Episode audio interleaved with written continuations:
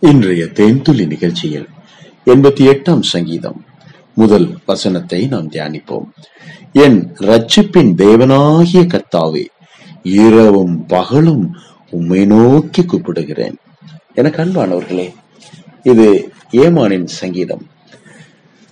இந்த சங்கீதத்தில் அடிக்கடி வரக்கூடிய ஒரு வார்த்தை இருக்கிறது.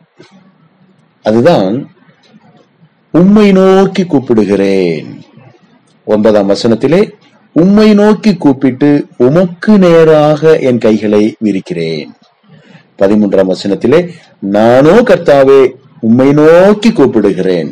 காலையிலே என் விண்ணப்பம் உமக்கு முன்பாக வரும்.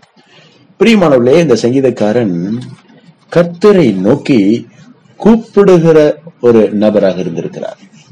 கர்த்தரை நோக்கி எப்பொழுதெல்லாம் அவர் கூப்பிட்டு கூப்பிட்டிருக்காரு அப்படின்னு கேட்டீங்கன்னா இரவும் பகலும் அப்படின்னு ஒரே வார்த்தையில சொல்றாரு. டே அண்ட் நைட் ராத்திரியும் கூப்பிட்டிருக்கிறாரு பகல்ல கூப்பிட்டிருக்கிறாரு. அப்புறம் கடைசியா பதிமூணாம் வசனத்துல சொல்றாரு நான் காலையிலயும் கூப்பிடுறேன். காலையிலயும் என்னுடைய விண்ணப்பம் கத்துடைய சமூகத்திற்கு வரும் என்று அவர் சொல்லுகிறார். பிரியமானவர்களே நீங்க யோசித்து பாருங்கள். ஒரு மனிதன் தேவனை நோக்கி ஏன் கூப்பிடுகிறான்?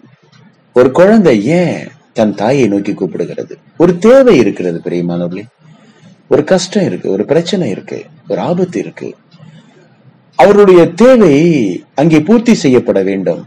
அப்போ அவர்களுக்கு யார் நம்பிக்கையா இருக்கிறாங்களோ அவருடைய இருதயத்தின் ஆழத்துல நம்பிக்கை மிகுந்தவர்களாக யார் இருக்காங்களோ அவங்கள தான் நோக்கி கூப்பிடுவாங்க. ஆம் பிரியமானவர்களே அதைத்தான் இங்கே நாம் பார்க்கிறோம். இந்த மனிதனுடைய நம்பிக்கை இந்த சங்கீதக்காரனுடைய நம்பிக்கை தேவனாக இருக்கிறபடினால் தேவனை நோக்கி இரவும் கூப்பிடுகிறார் பகலும் கூப்பிடுகிறார் அதிகாலையில் கூப்பிடுகிறார். அவர் ஜபிக்கிறார். ஒவ்வொரு நாளும் நாம் இப்படி இரவும் பகலும் தேவனை நோக்கி விண்ணப்பம் பண்ணக்கூடியவர்களாக கூப்பிடக்கூடியவர்களாக துதிக்கக்கூடியவர்களாக கத்தரை பாடி துதிக்கிறவர்களாக நாம் இருக்க வேண்டும். அதிகாலை நேரத்தில் நாம் நம்முடைய விண்ணப்பங்களை தேவ சமூகத்திலே செலுத்த வேண்டும். அப்பொழுது அந்த நாள் முழுவதும் இருக்கிற ஸ்ட்ரகிள் நம்முடைய போராட்டம் எதிர்ப்பு பிரச்சனை பெரிய ஆபத்தை நம்ம எதிர்கொள்ள வேண்டி இருக்கிற அந்த சூழ்நிலை அதெல்லாம் அப்படியே சூரியனை கண்ட பணியை போல மாறி போகும் பிரியமானவர்களே. அதிகாலை நேரம் என்பது அது ஆசீர்வாதமான நேரம். ஒவ்வொரு நாளும் அதிகாலையில் நாங்க சபையாக கூடி ஜெபிக்கிறோம். இப்படி நான் கூடி ஜெபிக்க ஆரம்பித்ததற்கு பிறகு எங்களுடைய தனிப்பட்ட வாழ்க்கையில் சபை வாழ்க்கையில் சமூக வாழ்வில் தேவன் எங்களுக்கு வெற்றியை கொடுத்து கொண்டிருக்கிறார் ஜெயத்தை கொடுத்து கொண்டிருக்கிறார் முன்னேற்றத்தை கொடுத்து கொண்டிருக்கிறார் ஆசீர்வாதங்களை கொடுத்து கொண்டிருக்கிறதை நாங்கள் அனுபவித்து மகிழ்கிறோம். அந்த சாட்சியை உங்களிடத்திலே சொல்லுகிறோம். ஆம் பிரியமானவர்களே நீங்கள் அதை கை கொண்டு பாருங்கள். இரவும் பகலும் கூப்பிடுங்க. அதிகாலமே தேட மறந்து விடாதீர்கள். கர்த்தரை நோக்கி அதிகாலையில் நீங்கள் கூப்பிடுகிறவர்களாக மாறும்போது உங்கள் சந்ததி ஆசீர்வதிக்கப்படும்.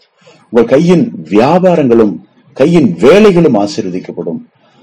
நீங்க அதிகாலையில கத்துரை தேட ஆரம்பிச்சதுக்கு பிறகு அதிகாலையில உட்காந்து நீங்க கத்துரை துதிக்க ஆரம்பித்ததற்கு பிறகு உங்கள் விண்ணப்பத்தை தேவ சமூகத்திலே சொல்ல ஆரம்பித்ததற்கு பிறகு உங்க வாழ்க்கையில படிப்படியா ஒரு முன்னேற்றம் வரும். ஒரு மாற்றம் வரும். உங்களுடைய இதயத்தில் இருந்த சஞ்சலங்கள் மாறும்.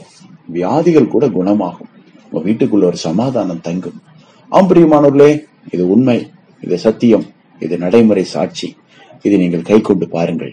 தேவாதி தேவன் தாமே உங்களையும் உங்கள் சந்ததியும் ஆசீர்வதிக்க விரும்புகிறார். ஒரு பெரிய பிரகாசமான எதிர்காலத்தை உங்களுக்கு வைத்திருக்கிறார். அது வேணும்னா அதிகாலமே நாம் கத்தரை தேடுகிறவாக மாற வேண்டும். அப்பதான் ரொம்ப டயர்டா இருக்கு. அப்பதான் என்ன கொஞ்சம் நல்லா தூங்கணும் போல தெரியுது. சோர்வா இருக்கு பலவீனமா இருக்கு. அதெல்லாம் பார்க்க கூடாது. பிரியமானவர்களே அவைகளுக்கு மத்தியிலே நாம் தேவனை தேட கற்றுக்கொள்ள வேண்டும். அதிகாலை நேரத்துல தான் ஆசீர்வாதங்களோடு நாம தேவனுடைய முகத்தை நோக்கி பார்த்து தேவனுடைய கிருபைகளை பெறக்கூடிய நேரம். அதிகாலையில் என்னை தேடுகிறவன் என்னை கண்டடைகிறான். கத்தரை பார்க்கணும்னா நீங்க காலையில தான் தேடணும்.